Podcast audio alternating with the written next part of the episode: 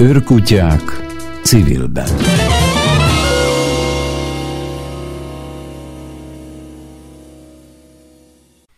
A Vörösiszap Kutatás Kutatócsoport 2013-ban és 2020-ban vizsgálta azokat a rövid és hosszú távú társadalmi változásokat, amelyeket a 10 éve 2010-ben bekövetkezett katasztrófa okozott. Vendégeink dr. Bartal Anna Mária és Ferenc Zoltán szociológusok, a szerkesztőműsorvezető Huszer József. Köszönöm, hogy elfogadtátok a meghívást. Mire terjedt ki az első kutatás, és milyen eredményei voltak? Hát az első ö, vizsgálat az ugye 2013-ban történt, és ö, ott egy nagyon szerintem érdekes kiinduló pontja volt ennek a vizsgálódásnak, amit hát tulajdonképpen közösen vettünk észre, hogy ugye a katasztrófa után számos okkeresés, számos tanulmány készült arra vonatkozóan, ugye 2010-ben vizsgálóbizottság alakult, parlamenti munkacsoport alakult, az akadémia külön jelentést állított össze a, a katasztrófa okaival kapcsolatban, és amikor ezeket a jelentéseket megnéztük, akkor azt láttuk, hogy ebből egyetlen dolog maradt ki, az pedig az ember. Tehát mindenről volt szó ezekben a jelentésekben, geológiáról, meteorológiáról, egészségtanról, mindenről, csak az ember maradt ki belőle, és hát ezen felbuzdulva gondoltunk arra, hogy meg kellene nézni, hogy tulajdonképpen mi is történt azokkal az emberekkel, azokkal a közösségekkel, akiket ez a katasztrófa érintett. És hát ez volt az alapötlete annak, hogy a, a három érintett településen próbáljunk, próbáljunk vizsgálatokat végezni. Emellett ugye Anna Máriának volt egy speciális gondolata, ötlete, de erről majd gondolom ő beszél, ugye az önkéntességnek a vizsgálata, azoknak az önkénteseknek a, a felkutatása, akik ott a helyszínen akár hosszabb, akár rövidebb ideig valamilyen módon részt vettek a mentési munkálatban, a helyreállításban. És hát ez volt a, az alapötlet, ehhez utána az önkormányzaton keresztül um, sikerült forrást uh, találni, és ennek segítségével um, elkezdtük um, megismerni ezeket a közösségeket, elkezdtük feltárni azt, hogy milyen hatással volt rájuk a, a katasztrófa. Ugye itt közben eltelt már két és fél év a katasztrófát követően, tehát nem azokat a nagyon heves, nagyon intenzív reakciókat tudtuk vizsgálni, ami, ami hát utólag kiderült, ugye, hogy a katasztrófát követően jelen volt a közösségekben, hanem egy kicsit már, egy kicsit már ők is jobban rá tudtak nézni a, a helyzetükre, azokra a változásokra, azokra a, a konkrét dolgokra, ami a, az életükben bekövetkezett. Tehát ilyen szempontból itt most a második kutatás egyik beszélgetése kapcsán elhangzott, hogy ez volt egy ilyen ez volt egy ilyen békebeli állapot, amikor egy kicsit nyugvópontra kerültek a, a közösségeknek a, a, hát az érzelmei, a gondolatai és a, a cselekvései. És hát tulajdonképpen egyrésztről kerestük azokat a válaszokat, ami természetesen fölvetődött mindenkiben, talán a sajtóban is ez leghangsúlyosabban volt jelen, az okok, felelősök kérdése, a helyi közösségek megváltozása. Aztán egy nagyon fontos irány volt az akkor már érezhető, ugye ezért is érdekes, hogy majdnem három évvel vagyunk a katasztrófa után, tehát megindult az újjáépítés, az újjáépítéssel kapcsolatos gondolatok, vélemények, ellenérzések vizsgálata is lehetséges volt, különös tekintettel a közösségi jellegű fejlesztésekre, és hát természetesen azokra, azokra a szervezetekre, azokra az intézményekre is kitértünk a vizsgálatban, akik konkrét tevékenységgel jelen voltak, civil szervezetek, egyházak, állami szereplők, hogyan ítélték meg az ő munkájukat, hogyan, hogyan gondoltak azokra szereplőkre, akik, akik hát ebben a, ebben a súlyos helyzetben mellettük váltak, illetve, hát ugye, mint kiderült, ez is egy, ez is egy fontos szempont volt, hogy nem mindenkiről érezték úgy, hogy, hogy melléjük áll ebben a, ebben a nehéz helyzetben. Tehát ezek voltak a fő irányok, és, és ezt elég sokszínűen tudtuk vizsgálni, lakossági kérdőíves vizsgálattal, fókuszcsoporttal, interjúkkal, az említett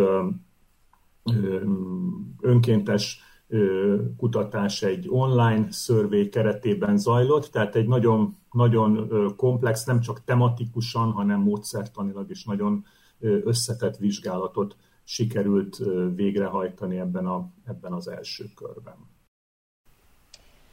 Ahogy Zoltán utalt rá, tehát kiegészítésként tulajdonképpen a 2015-ben megjelent a Vörösiszap katasztrófa komplex társadalmi hatásvizsgálata, azért volt komplex, mert abból indultunk ki, hogy a humanitárius szakirodalomban a legújabb megközelítések a stakeholder elemzés, tehát a résztvevők, az érdekeltek elemzése, tehát nem csak a fókuszában, az elsődleges fókuszban a kárt szenvedett lakosság állt, hanem vizsgáltuk a humanitárius szervezeteket, tehát azt a négy segélyszervezetet, aki ott jelen volt a káresemények és a, a kárelhárítás idején, és gyakorlatilag ugye ez volt a magyar humanitárius segítségnyújtás születési pontja, tehát korábban is már megjelentek ezek a segélyszervezetek a Tiszai Járvíznél 2002-ben, de ennyire komplexen és együtt kellett dolgozni. Tehát ugye ez az együtt dolgozás megmutatta a humanitárius szervezetek sajátos profilját, előnyeit, hátrányait, megmutatta azt, hogy ki miben jó, ki miben kevésbé, vagy mire profilírozta magát. Tehát egyrészt ugye néztük, néztük magát, az egész információs folyamatot, hogy ö, hogyan ö, de ennek milyen résztvevői voltak, kezdve a katasztrófavédelemtől az önkormányzatig, a humanitárius szervezetektől, az adományozókig, az önkéntesekig, és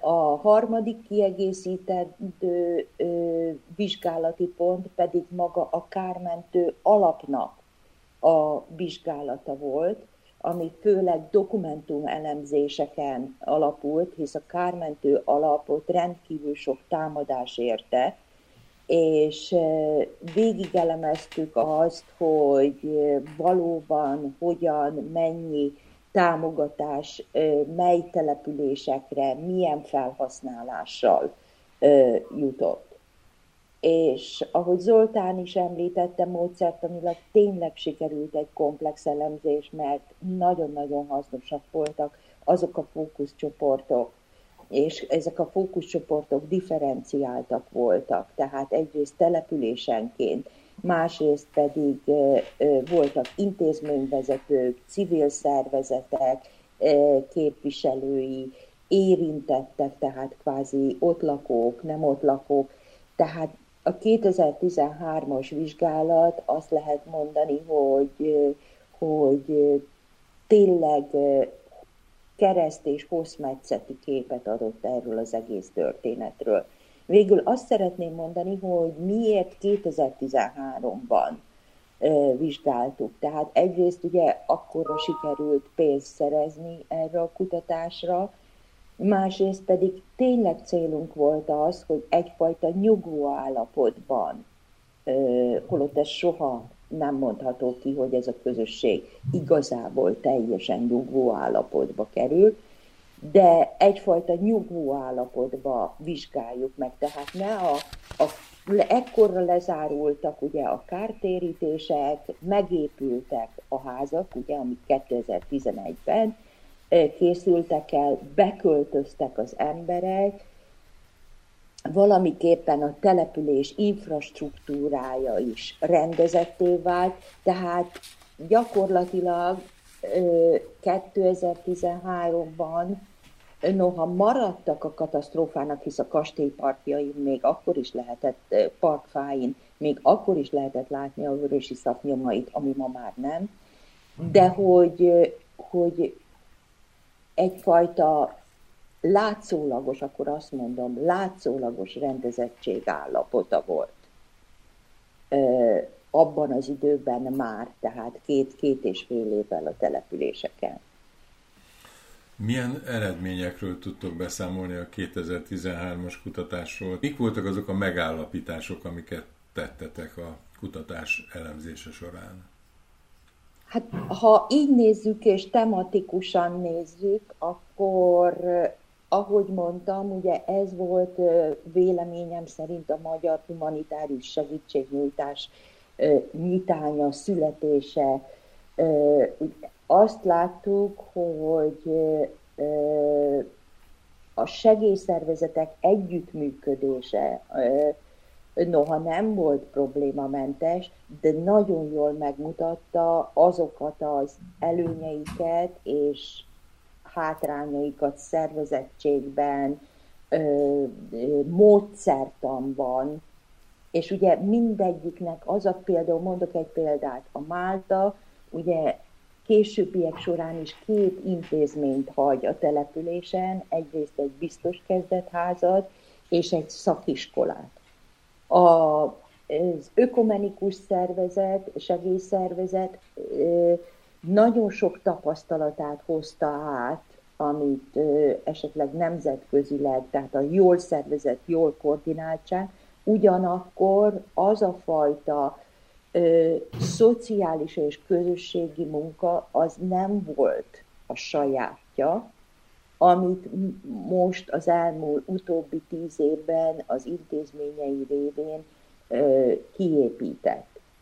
Ö, a Caritas, ugye, ami egy egyházi segélyszervezet, és gyakorlatilag a Caritas és a Vöröskereszt munkatársai voltak az elsők, akik ott megjelentek, hiszen ezeknek volt helyi szervezete, tehát Veszprém megyében, ugye a Veszprém megyei Caritas, a Vörös Kereszt pedig ugye szintén Veszprémben. Tehát, hogy ezeknek voltak helyi kötődései. A Vörös, Vörös Keresztnek most is van egy helyi kötődése, és csinál, e, csinál most egy fejlesztési programot. Ugyanakkor az is jól látszott, hogy, hogy mennyiben különböznek az egyházi kötődésű, hisz mind a, a Vöröskereszt kivételével az összes többi segélyszervezetnek van valami fajta egyházi kötődése, és mennyiben más ö, ö, szemléletében, módszertanában a, a, egy kvázi világi segélyszervezet, és gyakorlatilag ugye az is jól látszott, hogy ki dominálja a, ezt az egész segélyszervezetet, hisz gyakor, gyakorlatilag itt ugye, aki a sajtót, a közvélemény dominálja, az első, az tud több adományt gyűjteni. Tehát a, ugye itt mindegyik alapvetően arról szólt, hogy a, hogy a károsultakat megsegítse, de mégis ment egy szakmai dominanciáért való küzdelem. Tehát ennyit a segélyszervezetekről. A kármentő alapvizsgálata gyakorlatilag azt mutatta meg, hogy mi voltak azok a prioritások, amiket, amikből a kármentő alap ö, ö, ból ford, amit a kármentő alapból fordítódtak a támogatások, és ezek rendkívül sok kritikát váltottak ki. Tehát ilyen volt például az ipari part, a e, megépítése, ami 2013-ban a megít, hasznos beruházások megítélésének a legutolsó egyike volt, és most 2020-ban ugyanúgy megkérdeztük, és az ipari part, a különösen például a fiatalok mintájában a második, harmadik, negyedik helyen szerepelt. Tehát, hogy az idő és az előretervezés az egy idő után megmutatja, hogy mely beruházásokat értékelnek a helyi társadalmakban. Nagyon fontos volt, tehát ezért mondom, hogy rendkívül sok kritika érte akkor a kármentő alapot, ami azt gondolom, hogy egyfajta bizonytalanságot is hozott, és, és kevésbé sikerült ezt ebből a szempontból egy pozitív történetté alakítani. Nagyon fontos elemének tartottuk a 2013-ban a helyi cigány közösség vizsgálatát. Külön, ezt főleg részben ugye a megkérdezési mintában voltak roma, meg, roma megkérdezettek, hisz Devecseren a, a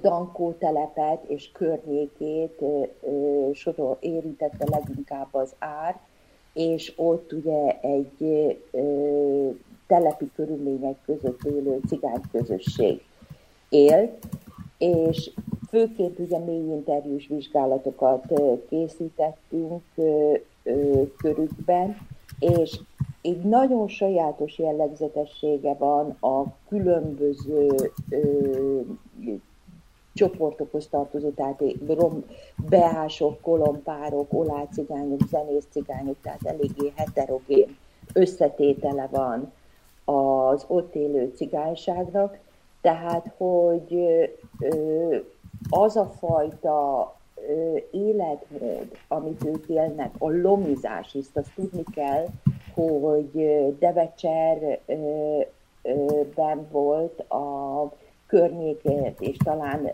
Dunán túl legnagyobb lomis piaca, ami, ami megélhetést nyújtott az ott élőknek, és egy eléggé ilyen mozgékony, kicsit világlátott, de ugyanakkor hierarchizált foglalkoztatási ö, ö, szituációt is eredményezett akkor a, esetleg Zoltán a, a konkrét kérdőíves vizsgálat eredményeiről. Egy-két dolgot szeretnék csak kiegészítésként mondani. Az egyik, ami, ami nagyon fontos, ugye, hogy amit minden, minden katasztrófa vizsgálatnál lehet látni, ugye, hogy egy katasztrófa során megbomlik a helyi közösségnek az a korábban kialakult hálózata, ami hát nagyon fontos szerepet játszik a, a helyi viszonyok kialakulásában, a helyi cselekvéseknek a, a kialakulásában. Próbáltuk ezt is megnézni, hogy mik azok a, mik azok a kritikus pontok, amiket ilyen módon föl lehet térképezni. Ugye, amit Anna Mária említett, a, a, az egyik ilyen neuralgikus pont, a, akár a kármentő alap kapcsán is, az a segélyezésnek, majd az újjáépítés szervezésének a, a módozatai, és hát ebben érezhetően nagyon sok konfliktus kialakult. Ezek a konfliktusok, ezek tulajdonképpen a, azokkal az említett hosszabb távra tervező állami intézkedésekkel voltak kapcsolatosak, ami itt az újjáépítésben úgy jelent meg, hogy olyan beruházások, közösségi célú beruházások, amik nem az adott helyzetben konkrét segítségként jelentek meg, és nem egyéneknek szóló segítségként jelentek meg, hanem egy kicsit koncepcionális, illetve hát mindenképp a, a település egészét, vagy, vagy nagyobb csoportokat érintő fejlesztésként jelentek meg, és ezeket akkor a közösségek abszolút nem értékelték, tehát teljesen, teljesen negatívan értékelték ezeket a, ezeket a részben már akkor is megvalósult beruházásokat. Ugye látjuk, amit Anna Mária is említett, hogy például a, az ipari parknak a megítélése az milyen jelentős mértékben megváltozott 7 év leforgása alatt. A másik fontos uh, uh, ilyen állami uh, intézkedés volt ugye a közvetlenül károsultaknak a, a megsegítése. Itt ugye azokról beszélünk, akik, akik elveszítették a lakóházaikat a katasztrófa során, de Devecserben és Kolontáron is számukra új házakat építettek. Érdekes módon ugye ezek, a, ezek az új építésű házak, a, az ilyen módon kialakított új körülmények is számos konfliktust hordoztak magukban, különösen Devecser esetében olyan mértékben is, hogy aztán ugye most 2020-ban is visszatértünk ezekre a problémákra. Ugye az a közösség, amelyik elszenvedte ezt a katasztrófát olyan módon, hogy, hogy súlyos kárai keletkeztek, el kellett hagyni a korábbi lakóhelyüket. Ugye ők egy, egy új építésű lakóparkban kaptak elhelyezést. Ez az új építésű lakópark ugye Devecsernek a szélén került fölépítésre, gyakorlatilag egy teljesen különálló település részként, ami hát hosszú időn keresztül, sőt, hát azt lehet mondani, hogy bizonyos értelemben a mai napig is kívül esik a városon, és bár történtek, történtek különböző intézkedések, amik megpróbálták bekapcsolni a város életébe ezt a település részt. Alapvetően ez egy kívülálló terület, és ezt az emberek is így értékelték. Különösen az első kutatás idején, amikor ők, ők, ők kifejezett veszteségként élték meg azt, hogy, hogy kikerültek a város életéből, illetve hát ami ugye közösségi kapcsolatokban egy nagyon súlyos károsodás volt, a szomszédsági viszonyoknak a, az átalakulása, a korábban megszokott életmódnak a, a folytatási lehetősége. Ezek ugye az új építésű házakban nem voltak megvalósíthatók, csak egy egyszerű példa, ugye ezeknek egy, egy nagyon kisméretű kertrésze került kialakításra, amiben hát nem lehetett a korábban megszokott mezőgazdasági tevékenységet, állattartást, ugye az érintett cigánycsaládoknál a, a lomizást folytatni. Tehát látszólag apró, de nagyon, nagyon súlyos hatású következmények voltak ezek. Azt láttuk, hogy ezeknek a, ezeknek a hatásoknak egy, egy része ugye mind a mai napig érződik.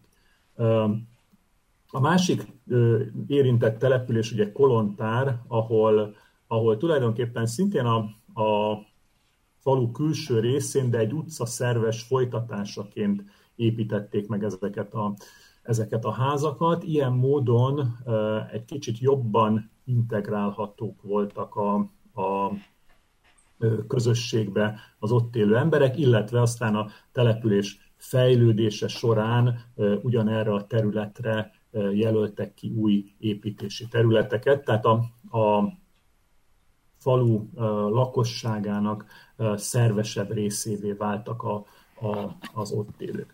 A másik fontos megállapítás ezzel a, ezzel a, a lakáskérdés rendezéssel kapcsolatban, ez ugye az Anna Mária által is említett Dankó telepi cigány családoknak a, a helyzete volt. Ugye ez egy, ez egy olyan terület volt, ahol hát tényleg rendkívül rossz körülmények között nagyon gyakran hát lakhatásra is éppen csak alkalmas épületszerű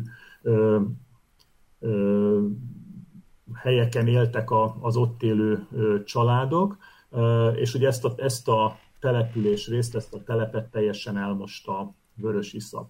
Ugye az önkormányzat határozott úgy, hogy egy bizonyos értékhatár fölött lévő házzal rendelkező családokat az újonnan épült lakóparkba költözteti, akik pedig hát ezekben a tákolmányokban éltek, őket pedig úgy helyezték el, hogy a városban üresen lévő rosszabb minőségű házakat, lakásokat vett meg az önkormányzat, és oda költöztették ezeket a családokat. Ez ugye látszólag egy racionális lépés volt, viszont nem számoltak azzal a következménnyel, hogy ilyen módon egy nagyon jelentős társadalmi feszültséget generálnak, hiszen a korábban egy tömbben, szegregátumban élő cigány családokat gyakorlatilag szétszórták a településen, és hát sok olyan helyen is megjelentek, ahol korábban nem voltak jelen a településen. Ugye megint csak, ahogy Anna már említette, hogy ezek javarészt lomis cigány családok, és ugye hát a lomizásnak a, a, hát az infrastruktúrája az hát éppen a szomszédságban lakók számára nem biztos, hogy nem biztos, hogy kellemes, és nem biztos, hogy tolerálható. Tehát emiatt is, és egyáltalán ennek a, ennek a szegregátumnak a szép szórása miatt gyakorlatilag ugye már 2013-ban nagyon érzékelhető volt egy, egy ebből fakadó feszültség, és hát látjuk is, hogy, hogy ugye 2014-ben ez politikai síkra is emelkedett, gyakorlatilag jó részt ennek hatásaként a 2014-es önkormányzati választásokon Devecser egy jobbikos fellegvárrá válik. Tehát ezek azok a hatások, amiket ugye nem szándékolt következményként emlegettünk, és amiket hát a legnagyobb gondosság, tervezés és előrelátás mellett sem gondoltak végig, vagy nem gondoltak bele ebbe a, az akkori döntéshozók és, és szereplők, és hát ezek a, ezek a konfliktusok aztán hosszú időn keresztül hát egyrészt megváltoztatták, másrészt mind a mai napig meghatározzák a, a településnek a, a helyzetét. Két dolgot szeretnék a Zoltán mondani valójához kiegészítésül.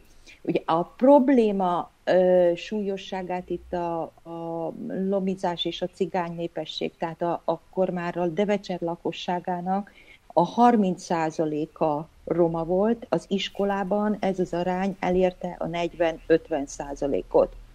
Tehát ugye ez egy alapvetően konfliktus helyzetet, vagy magában, látásán magában rejtő konfliktus helyzetet jelent. A másik már utaltam arra, hogy ez a lomizás egyrészt egy igen hierarchizált folyamat. Tehát a csúcson, a tetején azok a családok vannak, akik korán kezdték, tőkét, tőkét tudtak ebbe az egész történetbe beinvestálni, és a végén pedig azok, akik gyakorlatilag mint egy kiszolgáló csicskaként vesztek részt ebben a folyamatban. De ami pontos, és két dologról nem beszéltünk még, egyrészt, ami szerintem a mi kutatásunkat egyedivé tette, hogy általában a katasztrófa utáni helyreállítással kapcsolatos vizsgálatok a középpontjában a, szán, a katasztrófa helyreállításának szándékolt hatásai állnak. Tehát ilyen, hogy az újjáépítés, az infrastruktúra fölmérése, annak értékelése. A mi kutatásunknak véleményem szerint és későbbiekben is igazán hasznosítható eleme a nem szándékolt hatások feltárása volt. Tehát a viszályt, irítséget szült, a katasztrófa helyreállítás, ez hogyan bomlasztotta meg a közösségeket, az újjáépítésnek milyen nem szándékolt hatásai vannak a helyi közösségekre, az ott élők életére. Tehát mindazok a szemmel kevésbé látható folyamatok, és végül is nem utolsó sor, sorban, amit 2013-ban igazán nem tudtunk még kimondani, de már látszott, hogy a megkérdezettek körében az egészségkárosodások ö, ö, aránya nőtt. De ez akkor még nem volt egyértelműen kimondható. Ráadásul ugye azt kell tudni, hogy tíz évvel ezelőtt is ez egy 45-55 éves korosztály volt, akit vizsgáltunk, és hát mint tudjuk a magyar egészségügyi állapotot, ugye ez a korosztály, ez egy már egészségi szempontból ez egy veszélyeztetett korosztály. És nem beszéltünk végül is az önkéntesekről, akik egy nagyon fontos résztvevői voltak ennek a katasztrófa helyreállításnak, és 2010 egyébként is egy fordulópont a magyar önkéntesség történetében, hisz ekkor kezd el professzionalizálódni és differencializálódni a magyar önkéntesség, és kezd el a csinálva tanulásból ö, egy professzionális munkává válni. Na most a katasztrófa önkéntesség tulajdonképpen először itt jelenik meg, és magán hordozza ezt a csinálva tanulás folyamatát. Tehát olyannyira, hogy körülbelül becsülni tudjuk, hogy tízezer önkéntes volt ezen a területen, de például ezekről semmifajta regisztráció nem készült de hogy a katasztrófa védelem tanult a történetből, mert rá egy-két évre a Dunai katasztrófára, ha jól emlékeztek, már csak úgy lehetett jelentkezni, ha az ember regisztrált, és regisztrált önkéntesként vett részt ebben. Tehát, hogy a 2010-es katasztrófa, én azt szeretném nagyon hangsúlyozni, hogy sok minden területen egy tanulási folyamat elindítója is volt. Tehát, hogy ez a, és végül is úgy kerestük meg ezeket az önkénteseket 2013-ban, mint a tűt a szénakazalban, hisz két és fél évvel vagyunk a katasztrófa után, és ehhez képest ugye ez a becsült ezer résztvevőnek a 30 százaléka kát sikerült interneten mindenféle ö, módon hirdetve, stb. egy online kérdezésbe bevonni. És ö, ami nagyon fontos, sikerült egyrészt a katasztrófa önkéntes attribútumát körvonalazni, ami egy ilyen altruista katonára hasonlít, és sikerült feltérképezni ezen válaszadók válaszai alapján az katasztrófa önkéntes motivációit. Tehát azt gondolom, hogy ez egy későbbi folyamathoz is egy nagyon jó kiindulási alap volt. Közben lassan átcsúsztunk a 2020-as kutatásba, ami egyáltalán nem baj, mert hiszen logikusan ez most a legérdekesebb, hiszen ez a, a, ez a, ez a legújabb kép arról, hogy, hogy hogy élnek ezeken a településeken ma és mennyire állt helyre az élet? Hát egyrésztől a, a kutatásnak a tematikája az részben megváltozott, hiszen azokat a, azokat a speciális témaköröket, amik ott a 13-as vizsgálatban pont a, a katasztrófa utáni segítéssel kapcsolatban nagyon aktuálisak és érzékenyek voltak, ezeket most már nem vizsgáltuk, de vizsgáltuk azokat a kérdéseket, amik hosszú távú hatást mutathattak, tehát akár a, akár a közösségi kapcsolatokat, a, az okoknak, a felelősöknek a, a megnevezését, a, az ebből fakadó érzelmeket és, és cselekvéseket, illetve bekerültek azért új témák is ebbe a vizsgálatba.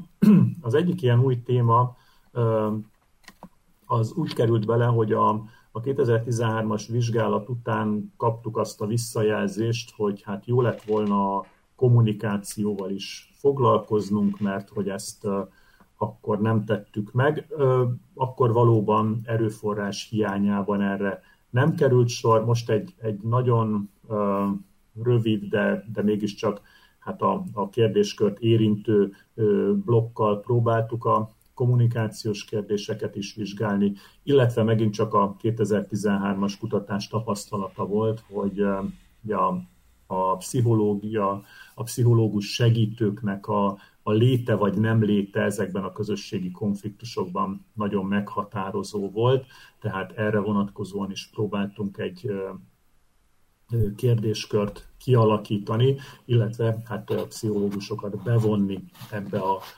kutatásba. Aztán ami ugye speciálisan a 2020-as vizsgálatnak a, a sajátossága volt, ugye az a tíz éves évfordulónak a, a, az eseménye ezzel kapcsolatban magának az emlékezésnek a miben léte, mennyire határozza még meg ez az egyes településeknek, az ott élőknek a, az életét, a, a gondolkodását, illetve hát természetesen egy picit aktualizálva, vagy hát a, a járványhelyzetben próbáltunk a, a COVID hatásra is valamilyen, valamilyen kérdéskörben kitérni. Tehát ezek voltak nagyjából a fő témák. Ugye itt a leg, legfontosabb változás az a módszertanban volt, hogy már korán sem volt lehetőségünk arra, hogy, hogy ilyen ö, alapos vizsgálatot végezzünk, ugye ennek nagyon egyszerű ö, financiális okai voltak. Ugye itt a Társadalomtudományi Kutatóközpont ö, biztosított számunkra kutatási forrást, ebből arra volt lehetőségünk, hogy megismételjük a, az érintettek körében a kérdőíves vizsgálatot, néhány interjút készítsünk, illetve hát egy, itt egy másik, egy módszertani újdonsággal éltünk, ami hát viszonylag kevés költséggel járt, a, az online térben próbáltuk a fiatalok, tehát a 18-35 éves korcsoportnak a véleményét megtudni. Ez ugye azért volt különösen érdekes, mert,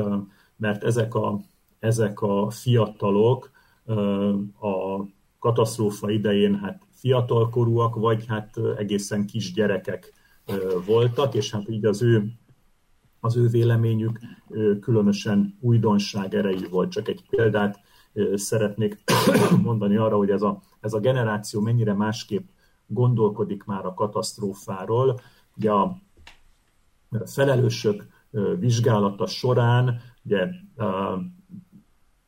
2013-ban is, meg az idén is a kérdőíves vizsgálatban ugye a MAL ZRT volt a, az első, számon, első számuként megnevezett felelőse a katasztrófának nem is nagyon változott ennek a, ennek a véleménynek a mértéke az elmúlt hét évben, tehát a, a legnagyobb gyakorisággal és minimális különbséggel szinte ugyanolyan mértékben jelölték meg a MAL ZRT-t.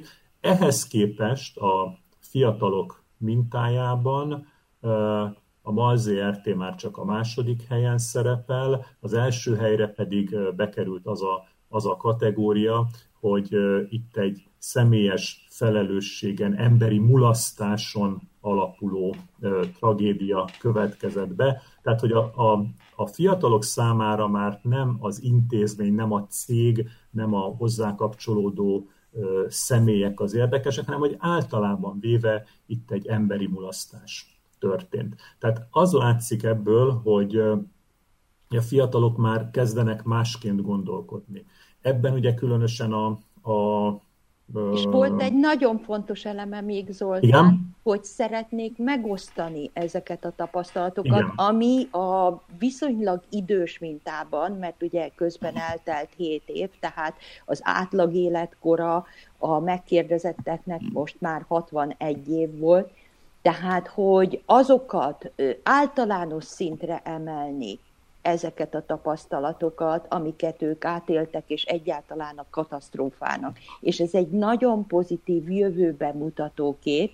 Az egy más kérdés, hogy igényt tartott erre a magyar társadalom, a kormányzat, a politika, a katasztrófa védelem. Tehát, hogy ők már úgy szeretnének erről beszélni, hogy mindazok, ha még egyszer valaha bekövetkezik egy ilyen dolog, akkor ennek a tanulságairól beszéljenek. Tehát mi, mi is igazából a, ugye, a közvetett hatásokról beszélünk, ugye ez is egy közvetett hatás, ami rejtve marad általában a, a, a Brösi szab katasztrófáról való közbeszédben és közértékelésben. Mondjátok, milyen tanulságokkal, tapasztalatokkal gazdagodtatok, amit meg tudtok osztani velünk, hogy, hogy elkerülhetők-e ezek, valamilyen módon fel lehet-e készülni egy ilyen katasztrófára, mondjuk a településnek, ha nem is ilyenre, de bármilyenre, vagy akármilyenre?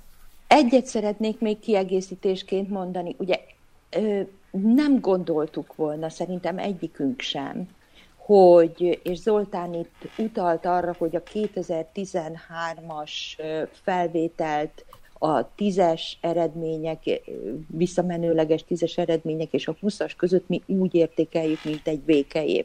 Nem gondoltuk volna, hogy számos értékelésben, számos válasz megnyilvánulásban a COVID hatásának hatását is tudjuk mérni.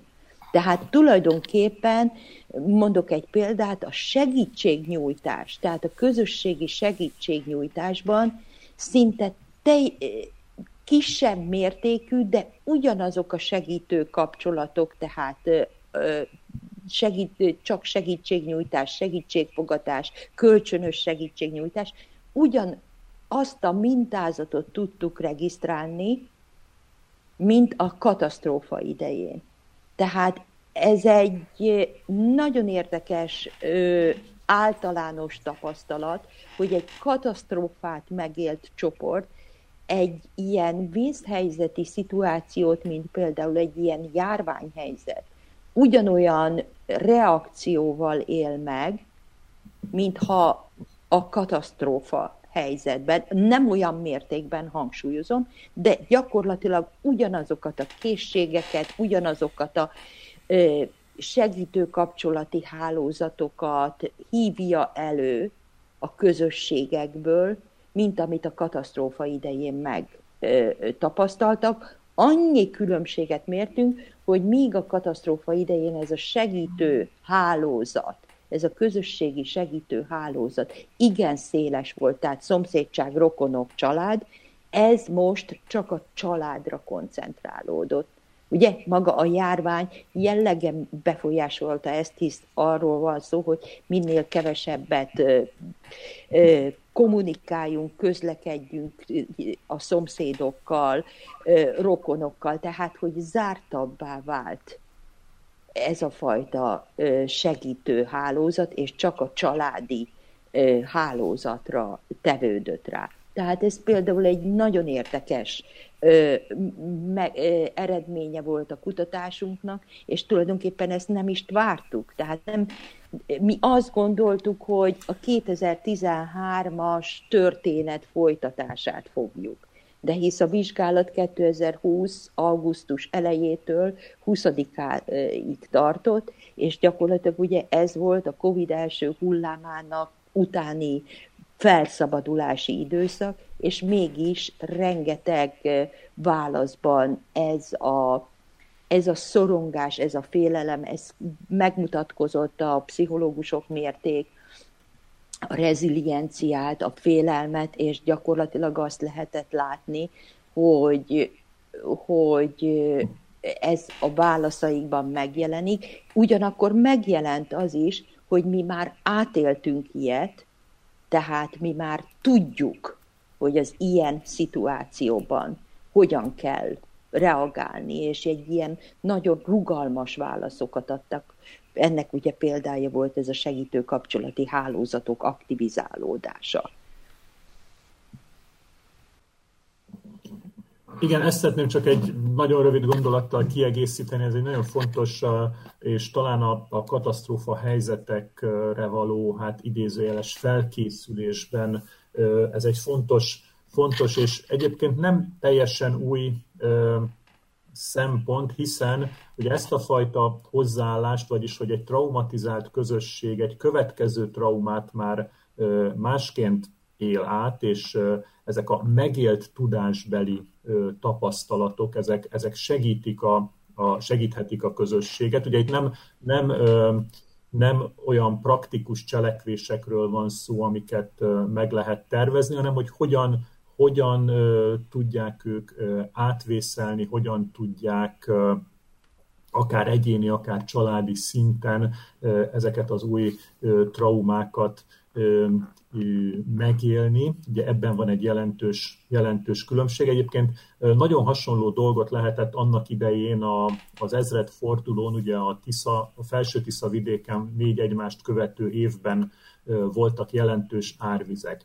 Először ott mértük ezt a, ezt a hatást. Ugye az első évben bekövetkezett árvíz ami egyébként fizikailag nem a legnagyobb volt, de a közösségekben nagyon jelentős hasonló összeomlást okozott, és már a következő második, harmadik évben érkező hasonló katasztrófa helyzetre lélekben, közösségi összefogásban jobban fel tudtak készülni. Tehát megint csak nem a praktikus dolgokról volt szó, hogy hogy kell gátat magasítani, vagy, vagy hogy kell, nem tudom én, bármilyen védekezési tevékenységet elvégezni, hanem hogy a közösség hogyan reagáljon ezekre az eseményekre. És ez itt, itt most ebben a, ebben a vizsgálatban is megjelenni látszott, tehát hogy ez a fajta, ez a fajta hát mondjuk azt, hogy tanulási folyamat, vagy, vagy tapasztalat, ami egy közösség életében felhalmozódik, ez használható a későbbiek során, illetve hát a, a döntéshozók számára ez lehet egy értékes információ, hogy ezekben a közösségekben már másként reagálnak egy-egy ilyen helyzetre. Én is csak egy példát említenék, ugye a nem sokkal a mi vizsgálatunk után elkészült egy országos mintán készült kutatás is, amiben hasonló kérdéseket tettünk fel, és ebből jól látszott a különbség az országos minta és a, a, az általunk vizsgált közösségek reagálása közötti különbség. A vörösiszap mintában a félelemnek, a, az aggódásnak a szintje jóval magasabb volt, Ugyanakkor érdekes módon azt is tapasztaltuk, és hát ez az előző eredménynek a, a hatásaként mondható ki, hogy ezek, a, ezek az emberek a magasabb félelemszint ellenére is, hát mintha immunisabbak lennének magára a járványra, tehát nem, ér, nem érzik olyan negatívnak a bekövetkező hatásokat, tehát hogy ők átéltek már ennél nagyobb bajt is, talán így is lehet fogalmazni, és hogy abból is valamilyen módon ki tudtak jönni. Tehát ez a fajta, ez a fajta hozzáállásbeli változás lehet az, ami, ami az ilyen traumatizált közösségekben hosszabb időn keresztül is meg tud maradni, és ezt, ezt adott esetben egy következő szituációban ki lehet használni. Az interjúkból és a kérdőíves vizsgálatból is ott érintőlegesen derült ki, hogy a katasztrófa utáni 7 évben, 7 évben egyrészt ilyen hibernált állapotban voltak a helyi közösségek és gyakorlatilag az utóbbi három évben indultak, vagy próbáltak rendeződni a 2010 előtthöz hasonló jellegű kapcsolatok. A 2013-as kutatásuknak az egyik fő javaslata, megállapítása az volt, hogy közösségfejlesztési segítségre van szüksége a településeknek. Tehát fölépülhetett az infrastruktúra, fölépülhetett fölépülhettek a, a házak, ha a lelkekben és a közösségekben nincs rend, akkor ezek a települések nagyon nehezen tudnak előre menni. Ugye ez gátját jelenti mindenfajta viszonyulásoknak, és látjuk, hogy átcsaphat egyfajta ellenreakcióban, ugye itt Zoltán utalt már, a 2014-es politikai váltásra Devecseren. Ezek az ellenreakciók megmutatkoztak minden településen. Devecserben azért korábban, mert a, a katasztrófát végigcsináló önkormányzat egyrészt nem megfelelően kommunikált, másrészt tapasztalatlan volt, nem volt a helyi közösségbe beágyazódva úgy, mint a kolontári önkormányzat, polgármester és a Somlóvásárhelyi őket még egy ciklusra megválasztották. De minden településen megváltozott az önkormányzati képviselőtestület és a, és a polgármester személye. És ez nem csak arról van szó, amit egy ilyen közkeletű ö, aforizmának, vagy metaforának, vagy bombónak, hogy aki végigcsinálja ezt, a, aki végigcsinálta a katasztrófát, az szükségszerűen bele bukik, mint vezető, mert hisz Kolontáron és Somlóvásárhelyen ez nem volt egyértelmű. Tehát megvannak az okai. Tehát az az önkormányzati vezetés, amelyik nem jól kommunikál a helyi lakossággal, és a helyi lak nem tudja elhitetni, hogy a helyi lakosság érdekeit is meg tudja jeleníteni. Egy nagyon általános szempont a katasztrófavédelem, a kormányzati politika mellett szemben, az eleve vesztésre van ítélve. És nem azért, mert végigcsinálta a katasztrófát, hanem azért, mert az emberek úgy érezték, hogy kevésbé az ő érdekeik, vagy ő mellettük áll ki a vezetés. Tehát, hogy egy hibernált állapotba ö, három év után indul el valami közösségi mozgás, természetesen mindenfajta közösségfejlesztés is segítség nélkül, hanem mint egy Münchhausen báró, és különösen ez a történet a kolontári zártabb, kisebb közösségre igaz, húzták ki magukat a hibe, ebből a hibernálásból, ebből a, a félelem, a szorongás, az elidegenedés mocsarából, és indult el egyfajta ö, közösségi mozgás. Devecserben nyilvánvaló, hisz ez egy nagyobb település, ugye egy 700 fős településen sokkal könnyebb ezeket a történeteket meglépni, vagy valamiképpen kialakítani, mint egy 4600-4300 fős településen, ami beszéltünk arról, hogy hogy a 2013-as vizsgálatban azt regisztráltuk, hogy a roma-nem roma ellentétek miatt egy ilyen robbanás közeli állapotban volt a település. Ezt valamiképpen sikerült rendezni, de az elmúlt hét évben nem vannak eredmények arra, hogy ez az integráció jobb legyen, de nem volt, nem sikerült egy átfogó roma stratégiát kidolgozni, ami különösen fontos lenne, hisz, ahogy mondtam, az iskolában lévő gyerekek közel 40-60 százaléka roma származású. És vannak erre kísérletek, de ha ez nem áll össze egy rendszerré, akkor ezek a problémák tartósan megmaradnak.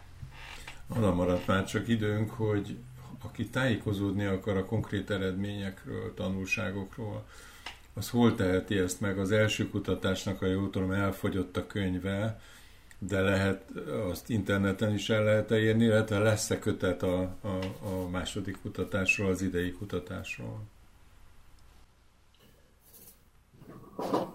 Valóban az első kutatás eredményeiről készült könyv elfogyott, viszont létrehoztunk egy honlapot, amin egyrészt maga ez a könyv is elérhető, tehát feltöltöttük PDF állományban, ez a vörösi szapkutatás 2020.hu oldalon érhető el. Szerettük volna ezt az oldalt úgy megjeleníteni, és hát e felé tartunk most, hogy minden olyan anyag, információ, tanulmány, rádióinterjú vagy tévéinterjú, ami ezzel a kérdéssel kapcsolatban a mi közreműködésünkkel megjelent, az itt elérhető legyen, pontosan azért, hogy ezek a, ezek a tapasztalatok mindenki számára láthatóak legyenek. Tehát egyrésztről megjelent ott a, a könyv letölthető formában, megjelentek a, az elmúlt hetek, hónapok online térben megtartott beszélgetései, konferenciái, szemináriumai, amik ilyen módon hát lehetnek értékes kiegészítő anyagok, publikációkat tervezünk folyamatosan a, a mostani kutatás és hát az összehasonlítás anyagaiból is. A könyvnek a kérdése most még bizonytalan, nem tudom, hogy készül ebből most új könyv, de természetesen erről, erről híradással leszünk. Igyekszünk most a, ebben, a, ebben a járványhelyzetben az online térben nagyobb hangsúlyjal megjelenni részint a honlapon keresztül, részint van egy Facebook csoportja, szintén a Vörösi Szakkutatás csoport, amin keresztül próbáltuk már a, az online kutatást is szervezni, tehát egy kicsit most erre helyeződött nagyobb hangsúly, ami persze nem zárja ki egy későbbi könyvnek a, az elkészültét. Köszönöm szépen, hogy velünk voltatok. Minden jót nektek, köszönöm szépen. Köszönjük szépen a Köszönjük. Elköszönünk. A műsor ismétlését vasárnap este hallgathatják meg. Jövő szerdán ugyanebben az időben 11 órakor ismét őrkutyák. Követhetnek minket az Ankor podcast megosztón is. A viszonthallásra. Önök a civil rádiót hallják a hét mindennapján 24 órában.